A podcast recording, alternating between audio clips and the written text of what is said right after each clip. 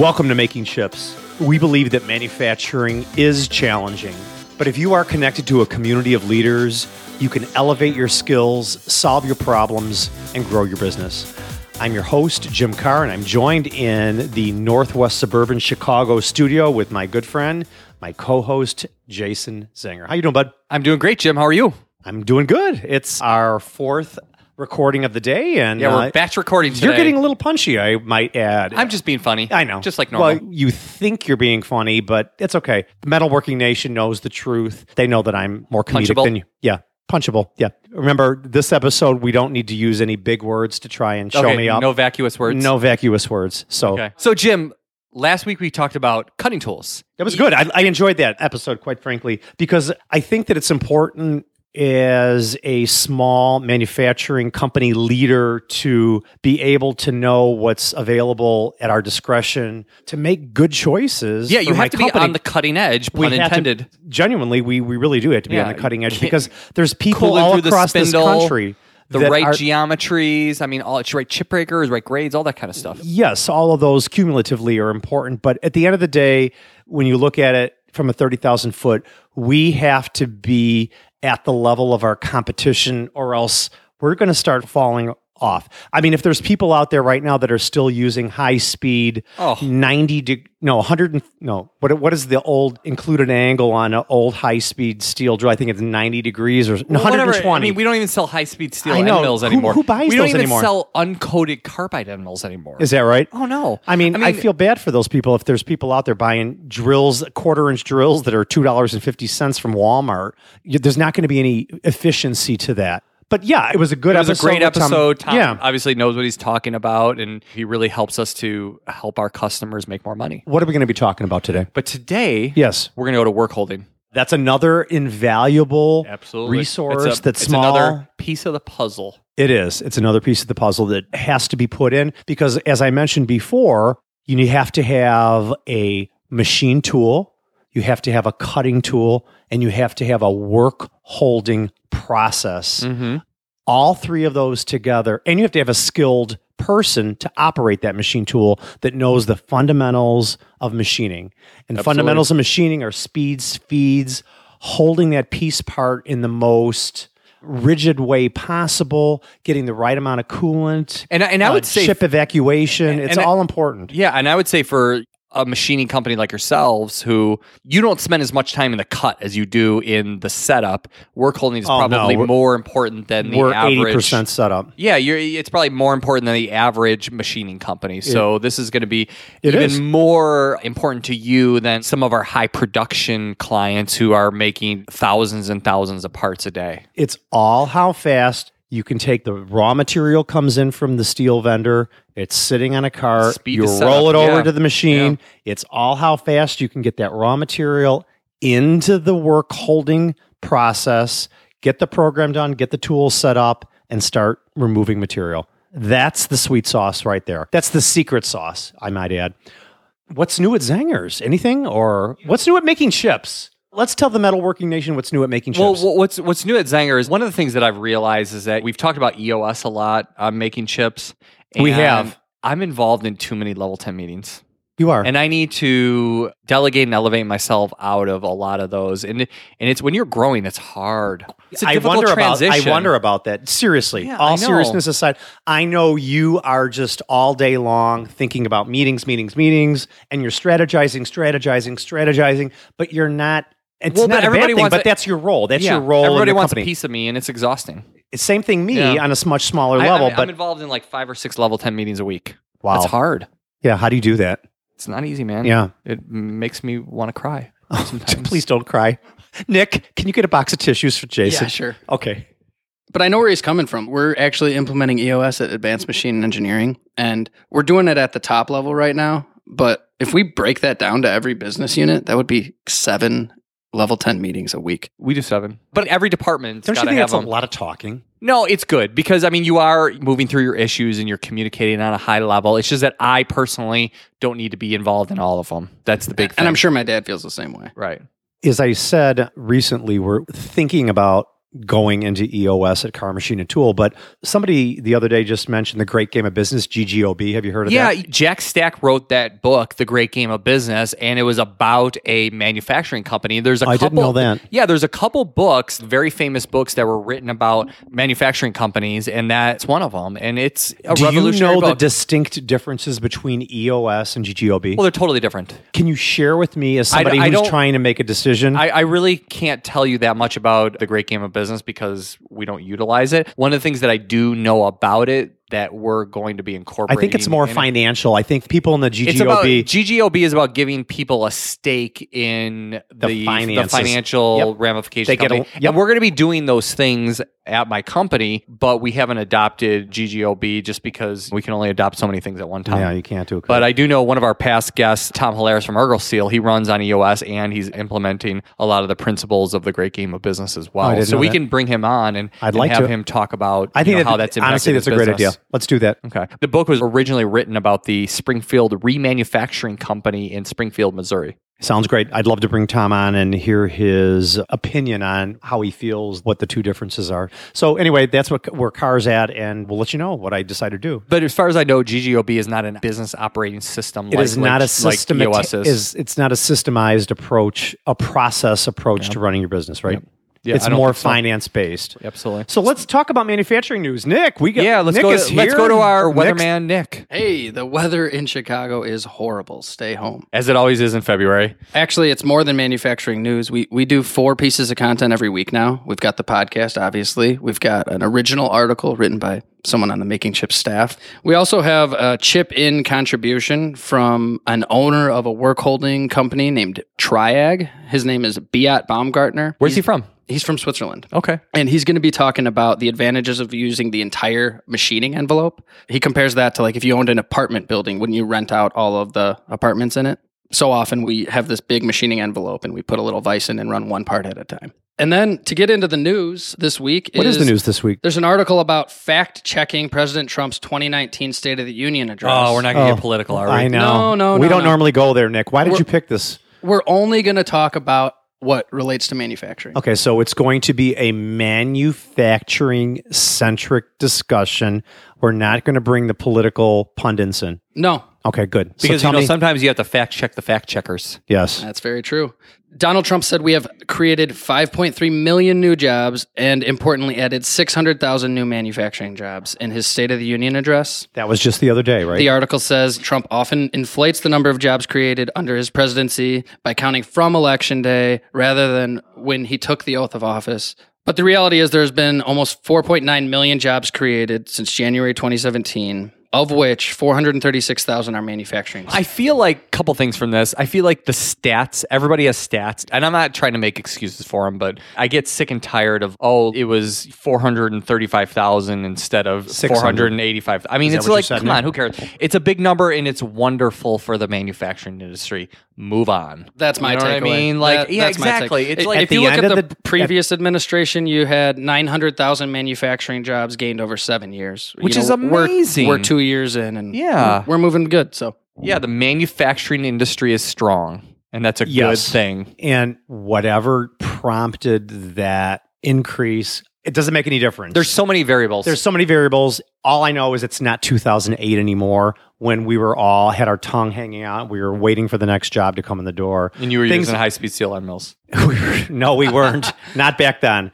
But we certainly were in a state of flux and it was not pretty. I've said many, many times on the podcast, it was probably one of the worst times being a manufacturing owner and not having any work and having to lay off 50% of my people and your sales plummeting 50%. It was awful. So if you want to find all the new content, including the podcast, you can visit makingchips.com and subscribe and we'll send it to your inbox. That's a great idea. And, and you know, Jim, I know that you don't have your PhD in economics. You I have do your, not. You have your PhD in machining. But do you think that there's a, a recession could be coming soon? I absolutely could not answer that question. I'm confident. Does I, it- does I'm, it concern I'm you? confident that I can. Yes, it does concern me. Absolutely. We just did an episode Yeah, about we the did. recession recently. But yes, it does concern me that a recession is looming. I am confident to say that I don't think. My personal opinion is I don't think I am going to feel a recession in 2019. Could it be 2020? Yeah, maybe. But I don't feel it for 2019. I think it's going to be pretty good. Pretty good for us. I can't compare myself to other well, let, let me manufacturing let me ask you something. Yeah. So you've got these POs, and they tell you that the future looks good, right? Well, the Couldn't PO your customers push those out? They- and they that could. could. really impact your sales because 100%. you can't invoice them based on stuff you haven't shipped out, right? No, you cannot. Absolutely. So that could impact your business. It could. It could. However, I'm pretty confident that it's going to happen. I mean, I could be wrong, but if you just had to say, Jim, how confident are you that 2019 is going to be a good year? Right now, I would say I'm 85% confident it's going to be a very good year. I could be wrong, but that's what I'm saying. So everyone has a crystal ball. Everyone interprets the crystal I don't ball. know crystal ball. You don't? I don't No. either. Oh, Yeah. well, I do. Should I have one? Yeah, you should. No, I don't think uh, so. because it helps. It helps navigate your business. Yeah. So, well, yeah. I don't want to get involved in witchcraft. Can I witchcraft. get one of those from Zengers? No, I, we don't get involved in witchcraft. Tooling, we do. We sell ball end mills. Okay. So I think to put a bow on it, previously we used to just cover the manufacturing news on the podcast, and that's that's where you could hear about it. But now we actually publish an article on our site with our thoughts related to the latest in manufacturing news. So check great. out makingchips.com. Great. Jim, can I introduce our guest today who's going to talk about the evolution in work holding? Let's do it because we need to know more about how work holding is affecting our efficiency. I know it's made an impact in your shop. it has. It you have using to keep, advanced principles in work holding. Yeah. So our guest today is Alvin Goellner. Alvin is business development leader of North America for Amrok Work Holding, a business unit of advanced machine and engineering. Alvin is a pioneer in work holding products, and we're going to hear more about that in this episode. So, Alvin, welcome to Making Chips. Well, thank you, Jason. I appreciate being here and talking with you guys and see what you guys have to say about work holding and Well, welcome, Alvin. It's great to have you here. I know we share a lot of the same history, legacies from old school days of work holding, and I really am looking forward to talking about how we really have evolved from those Bridgeport vices yeah on a yeah. Bridgeport milling machine. Kearney Treckers and Yes. radial drills and to, all to that what, good stuff. To what's driving the future of this industry. And again, like I said, it's all about how fast we can get that raw material on the bed of the machine, get the tools in the tool holders, turn it on, and start making chips. so, Alvin, tell us about your start in metalworking. Well, let's see. I was 12 years old, and my dad, I think, was giving me 50 cents an hour. Now everybody's complaining that they don't make enough, and I'm thinking 50 cents an hour. My God, I wasn't making squat. But, anyways, I started when I was 12. He had me sweeping the floors and just picking up a lot, learning from veterans that have been around for a while and and that's how I started. And then from there I went to the manual lathes and the way we did things we did spindle shafts. We had a taper attachment on our manual lathe and a gauge with bluing and we'd check it and then adjust the taper. And it was some good stuff back then. I was glad I learned all that. Now we finally You just need a computer. to- Now- nowadays, you no, just need we didn't you have needed a computers calculator. back then. You yeah, know, we, we had maps Texas and- Instruments computers. Yeah, Weren't you, know. running the milling department after the lathes, though? Well, after the lathes, when I got a little older, I ended up going in the You were milling 13? department. No, not quite 13. Oh, okay. I think I was 20 something. Kind of lose track at my age at 58.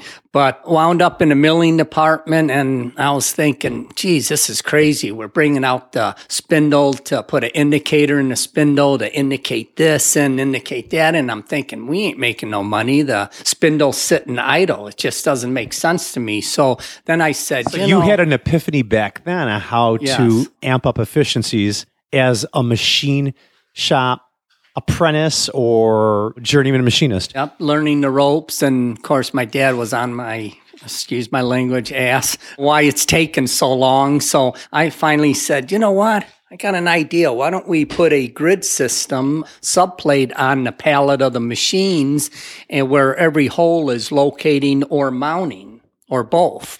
And so we decided to go with a two inch grid system, which to my understanding and what I see traveling and being out there these days now is the industry standard on a two inch grid system, either a half inch ID bushing with the half 13 thread, hardened threaded insert, or a 5 eighths.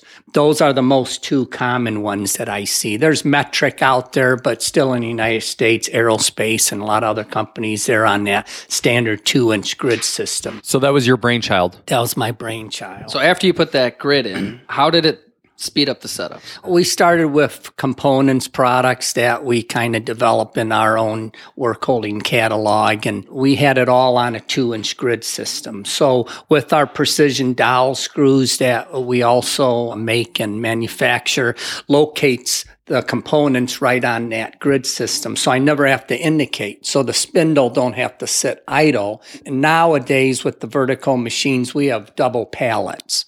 So while one pallet is machining the part and is set up and running, we set up the next part or another job. And it's all based on that grid system on the pallet itself. And that's been working out really well. And we've been introducing new products uh, along the way as well, too. And we've been really happy with that system. And now a lot of companies are following suit. Thank you for that. I appreciate that. It gives me a little insight into your background and where you began, your beginnings. But let's talk about Amrok right now.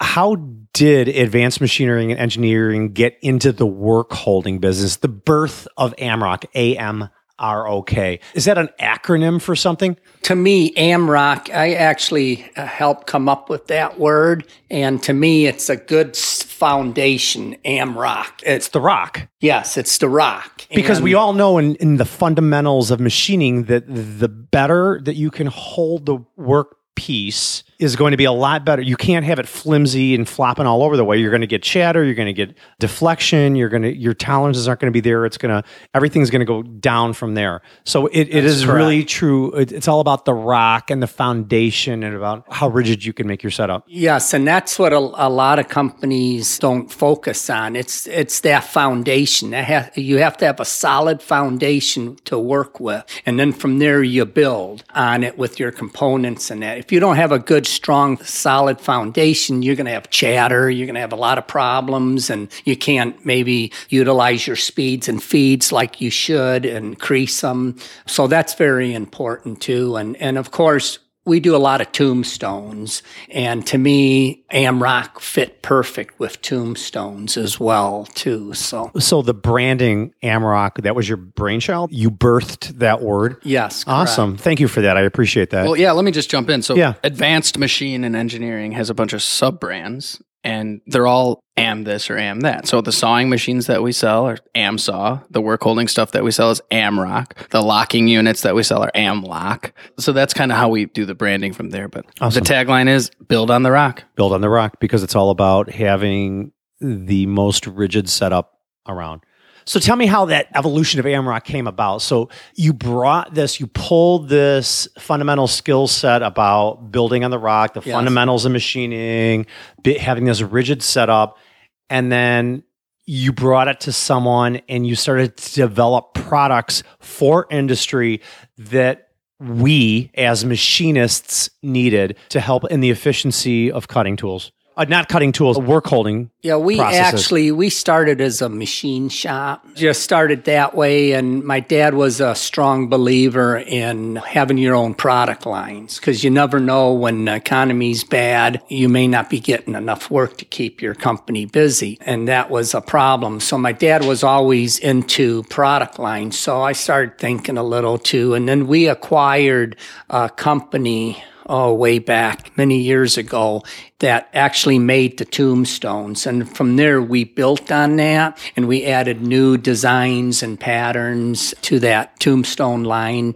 Then we created a catalog and then we also had a product line. It was called Amflex, which had a lot of components and it was also then based on a two inch grid system, V blocks and vice systems that just locate automatically with dowel screws. And then from there, we just kind of of added more products. And when I was on the road too, I, I seen a lot of cool ideas and it made me think, well, geez. what other we machine shops were doing. So you, Yeah. as you visited, you were taking in all of what these obscure machine shops or their best Correct. practices Yeah. and you were developing this product line in your head based on what you saw in all these machine shops you were visiting through your career Yeah, that's correct. Awesome. And then also, I noticed, boy, there's this one product that has a self centering dovetail vise. And I thought, boy, uh, that would be cool to have. And then I would ask questions. I'd go to certain locations where they have a lot of this type of product. And I would ask the questions, well, what were the problems you had with this? What did you like about this? And all the problems that they had, we developed our own and we solved all their problems that customers had. And that was real helpful. Now they're actually starting to buy this product and going away from the original product that was similar. Are you the inventor then? Yes. There's probably 20 different product component trees that are in their catalog that I actually brought in through the help of other customers being on the road, selling and quoting, and that kind of helped us brought up even more products in our mix that we sell. So let's back up just a little bit, Alvin, because you keep reiterating this two inch grid plate, two inch two inch hole pattern. Why is that significant? Why is two inches? Why isn't it one and three quarter? Why isn't it what is synonymous with the two inch grid pattern that Sure. it has become an industry standard? Yeah, a lot of customers back in the day had oddball grid systems. I think inch and a three eighths or inch and a quarter, hold a hole, and then there was three inch system. But the most common always seemed to be a two inch, where most of the products and components can fit in that envelope. Uh, so of what you're saying? Okay, so let's stop right there. So when you say a two inch grid, you're talking about a hardened bushing Yes. that is pressed into Yeah, we grid Loctite them in. Oh, you Loctite them in. That's good to know. Well, there's an interference fit between that hardened bushing and the steel grid plate that it goes into. It's actually a slip fit. Oh, it is a slip fit. with fit. Loctite. I did not know that. The reason why, because if it was a press fit, and say you have a big aluminum plate, the for ID is gonna close up a little gonna bit. it's going to mess up the geometry of it because Between the centers. Those press fit bushings could actually change it. Yeah, they uh, could. in aluminum, especially. So Loctiting was the easiest way. They'd drop in with maybe three five tenths clearance. say. okay. So it, it would retain the center distance tolerance just because it's got a minimal clearance. Correct. And then you would use the Loctite to secure that bushing and in the hole. hold the bushing in place. Okay. And we would hold five tenths, plus or minus five tenths, hole a hole is what we Between would centers. hold. And that 99.5% of the time, that is plenty accurate. Some companies would overkill that and make it way too precision and maybe jig grind the holes and, and it's not necessary. 99% of the time, the plus or minus five tenths is, is totally fine. and then below that, so what is the standard grid plate thickness? We use two inch, but you can go for the half inch system. The threaded insert's 870 thousandths long and the bushing is a half inch. And then there's like 40 thousandths gap between the bushing and the threaded insert. So you Oh, could so go as low clearance. as inch and a half. I Okay. like to go one and five eighths or bigger, but most of the common subplates that are on the machines are two inch thick. And that's so- what we normally would So the ID of the hardened bushing is typically It is roughly, it's like 0.7518 to something. It's like That's a- the ID? That's the ID of the bored hole. okay. And so it'd be like four tenths or so, five tenths bigger than the OD of the bushing. Okay. And I think you need a minimum two, three tenths for interference fit. And then below that is a what size Now, tab? threaded insert. If you have a half inch ID bushing, we would use a half 13 hardened Yeah, threaded sure. insert. Got it. Below the bushing. And then that's in every hole. And then on a grid plates, we would do alpha numerical so you know where every hole is. So actually, what's nice too is an engineer could draw that grid plate up and say exactly where to put the components for the next job. So that's kind of nice. That's why alphanumerical, so you know where the holes are. Otherwise, you're trying to count them. Where the heck is this hole at? No, thanks. I wanted to understand the two inch grid plate because you keep mentioning that and it keeps coming up over and over again. Now I understand why. My next question is why do you think it is that the metalworking nation is quicker to optimize cutting tools than they are to optimize work holding systems. Why are they always trying to get that variable pitch, variable helix, solid carbide end mill with TiAlN coating on it versus getting a triag or an Amerock work hold two inch grid pattern system? Jim, I think I probably know why that is. I think it's less of an investment. They can mm, try yeah, advanced no, cutting I tool agree. technology Yes, yeah. With less of an investment than they can the investment that it would take in changing your work However- processes. However, I believe that the work holding is just as important because if you're not going to be able to hold your workpiece, securely in place, you'd have a big problem. You could Well, have I mean, I all the think mo- best tooling in the world, Right, but if or the you're, best machine uh, uh, tool. holding that part isn't secure enough to handle more advanced cutting tool, then you got a problem. Well, I think there. most most manufacturers do are holding the workpiece effectively. It's just that they could be doing it better. Or And they could be just- thinking more about the setup. They think about like, okay, well, how fast can I actually run through the cut? But are they really thinking about how long the setup takes? For you, Jim, that setup is very important. So, yes, for you, they might be equally important. But I would say for a production manufacturing company, the cutting tools are definitely more important. they are, but at the end of the day, if it's not a rigid and robust and efficient work holding, you can have the most expensive machine tool with the most expensive and high tech cutting tool in that spindle. And if your work holding sucks, that tool is going to fail incredibly fast and you're going to be disappointed on all aspects. Yeah, but I would say most people have the rigidity. Mm, I don't at least know. They, I- they- I disagree. No, it could I be better. No, no, it could be better. I agree with you. Yeah. But I would say they're not optimizing their processes. I think that's probably where you come into play and you can really make a the lot most depends on the application too. I mean, if Of you're course. holding a part and it's pretty high off the say Table. a vice or table, Yes. you could have a chatter problem. Yeah, yeah, absolutely. Or you could have a situation like you had where, hey, I can machine six parts instead of four parts, or 10 parts instead of eight parts, or that helps with your efficiencies as well. Right. I mean, when you have a product that is a high volume, you may have a custom fixture. Once you actually get that tweaked in and set up, it's going to always stay there because they're running the same part over and over again. But when you're in a job shop environment where your setup's constantly changing, you got to think, how can I do this next setup pretty quick? Because if I don't have a double pallet, like say on a vertical machine, that spindle's going to sit. When that spindle sits, you are not making any money. Because if you're not making chips, You're not making money. That's true. And that's that's what we're going through right now. Um, I've got machinery and equipment out there right now that the spindles are not running and we need to get a lot more efficient and make sure that we're running multi machines concurrently at the same time and just ramp up the efficiencies. get in that shop, Jim Carr. So are you guys getting into that modular category? Right Correct. I grew up with Kurt vices, Bridgeport vices, the standard one piece, and then they came out with two pieces on a double. Oh, the double lock vice. vices? Yes. Yeah. Uh, you the know, problem is it's amazing. We sell a lot of Kurt Vices. We buy Still? loads of them still. Those And- dinosaur vices? Well, yeah. those and- six that's inch those six inch Kurt vices? Well, I know, and and there is more advanced work. You'd be amazed the number of manufacturing leaders out there. They're like, I want a Kurt Vice. That's what I've been using. That's what I've got the shop set up for, and that's how I run my shop. Everybody starts with the Kurt Vice when they first start a shop, but then from there, as they grow, they start realizing,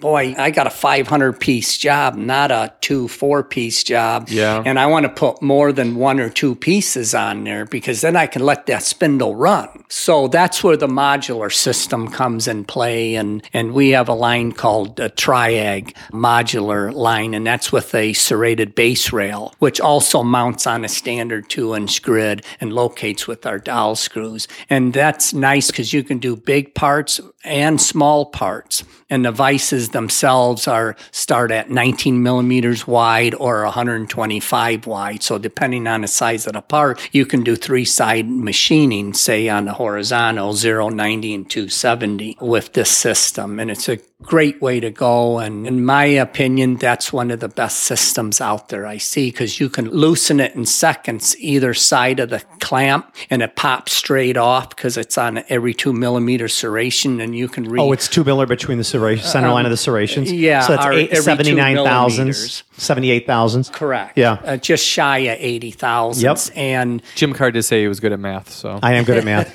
but Twen- it- 25.4, right, buddy? You were doing that calculation in That's your how you convert from metric to imperial. And again, this modular triag system, rail system, you don't have to indicate anything. That's what's great. All our components, 95% of our components all locate with dowel screws. So, So I don't have to bring out the indicator or anything like that. Alvin, as you know, we do have some triag systems in our shop right now. I'm curious, I do not know the answer to this, honestly, but are the serrations ground?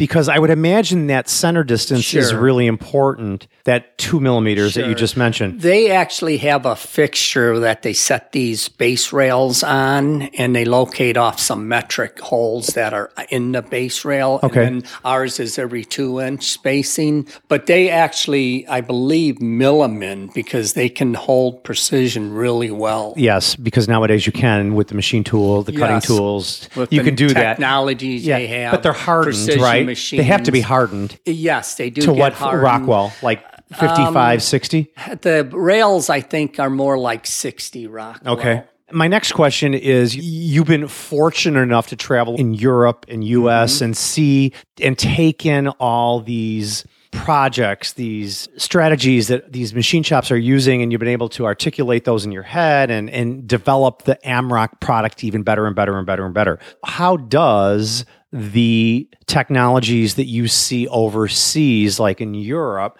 differ from what you see in what are the glaring differences? What I see, there is a lot of modular systems out there, but the problem with a lot of these systems, for instance, like clamp parts, vice, like a vice system, but a modular. With ours, we can put chucks on, and in seconds, you can take either a vice module off or a chuck off. A vacuum system can mount on a rail. ER32, ER40 collets that a lot of shops have in their shop.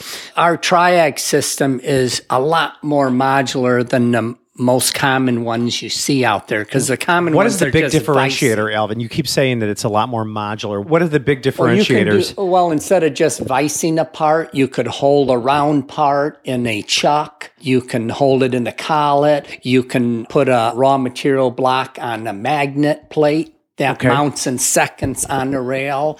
So it's just more than just vicing. It's a lot more than that. Fixture plates can mount on a triag rail and you can quick change those out. It offers a lot more than what's out there these days. And in my opinion, this system with the triag is one of the best I've ever seen out there. And I travel a lot, so and what your mind can think of, you can pretty much create with this system. And that's what I tell a lot of people too. so, Alvin, you've been in my shop before and, and you've seen it and you know what we're doing and, and trying to do, and we're trying to evolve, which is what this whole podcast episode is about. If you don't push yourself out of your comfort zone and equip yourself with what is available and the resources available to help make your setups more efficient and more rigid and easier from job to job, you're gonna you're just gonna fall off the face of the earth. And there's somebody else that's gonna be doing something that's going to be way faster and Uh, you're going to get behind. You're gonna get gonna behind. happen. You don't don't wanna stay behind. up with what's out there, the new products, new ideas. You have to because the best shops are staying up with the times. So I know we're getting short on time. So can you just share with me and Jason and Nick and the entire metalworking nation that's listening to this episode right now, what are the three most impactful work holding systems that will significantly improve efficiencies in their shops immediately? If they're not already using them, what are, I'm sure you can elaborate on this very quickly, what are the three things that a machine shop can do tomorrow to start increasing the efficiencies in their shop? I always start with the foundation. When I go in the shop and I see that, okay, for instance, a vertical machine just it, it relies on the T slot of the table, and you have some location in Y with the T slot center to center, but you don't have any in X, and you're very limited. So I would always recommend starting with what's common and what most people use and where components will adapt quickly and easily, and that would be a grid plate on a two inch grid system. That's what I would first talk to customers that just have regular tables to With the encourage T-slots. them to put a grid plate on there. Sure. And That's even one. Jergens, Carlane, they're also on a two inch grid system. Oh, okay. So a Boy, lot of those are old big, school, uh, old school. Old school, but Yeah. they're also working with new technology Good, and new good. ideas Awesome. and that too. And then if you're in high volume, the hydraulics is the way to go. When you do a, a many parts, say thousands of parts a year, you want to have a dedicated fixture. And in most cases, we would use hydraulics because you just flip the switch and it automatically clamps the part. So that would be another good way. And then, of course, if you're like a job shop environment, Triag is a nice Right. way Low mix, high volume. low mix or high, even high volume, you can leave it dedicated on a rail system. So the Triag would be a nice push to quick change from twosies, fives, ten pieces, and you want to quickly change over to a bigger part, you can just loosen the clamp and reposition it very quickly. So that would be another one that I would recommend or push. And then the third and final. The third and final is just making sure you have the right tooling because there's so much tooling out there. And boy, people, I still see people using the old. What do you uh, see? What when you walk in a shop? What do you see that makes you cringe? What you know immediately Well, that they well- could change tomorrow? That's gonna Sure. What drives me nuts is when I see like eight Kurt Vices on there. They're big and bulky, and now Oh, they weigh like seventy pounds. Yes, and we used to have 30 of them. Now we switched over to the Triag with the grid system. those are And- centerless vices. And we also have centerless vices, Okay. self-centering vices that mount also on the rail. Two inch grid plate. a two inch grid Yeah. plate. And boy, when I see all these vices and they're big and bulky and, you, and you're limited in the envelope. Well, typically a six inch vise, a six inch vice opens about seven inches, right? About seven inches. Yeah. But if you got a plate that's say 12 by 12, Right. you just put two rails on, Yeah. you got two end stops, Awesome. and then you clamp it with two clamp modules and you're done. If you want to do a bunch of small parts, well, just get extra clamps. I'm sorry I'm interrupting, but Sure. immediately I think, is it as rigid? Is your system as rigid as those multiple six inch vices where you're going to get the full Sure, six inch sure. width? The problem though is, okay, let's say you And have it's a, up higher, too, Sure, right? But let's say you got a one inch block and Okay. you have to do three sided machining. Maybe you're on a vertical and, and you have to side mill to get the length correct. Sure, right, And absolutely. Uh-huh. then do some milling on top.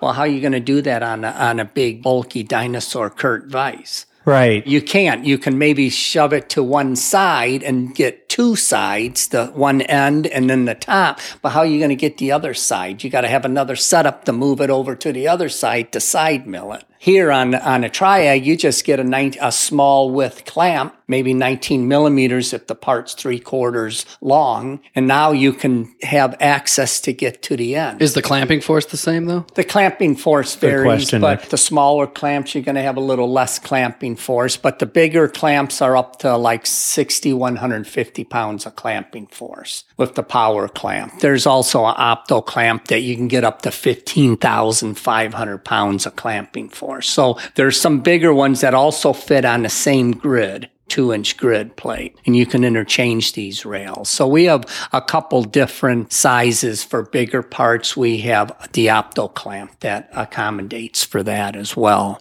Alvin, wow, that was great. I love hearing about these new technologies and innovations and efficiencies, and it gets me excited to better run my company. And I love that we're transitioning away from six inch Bridgeport vices and we're utilizing all of these new efficiencies on the machine because at the end of the day, what is in the back of my mind every single day when I'm quoting a job is I know that there's other shops out there that are utilizing these new technologies.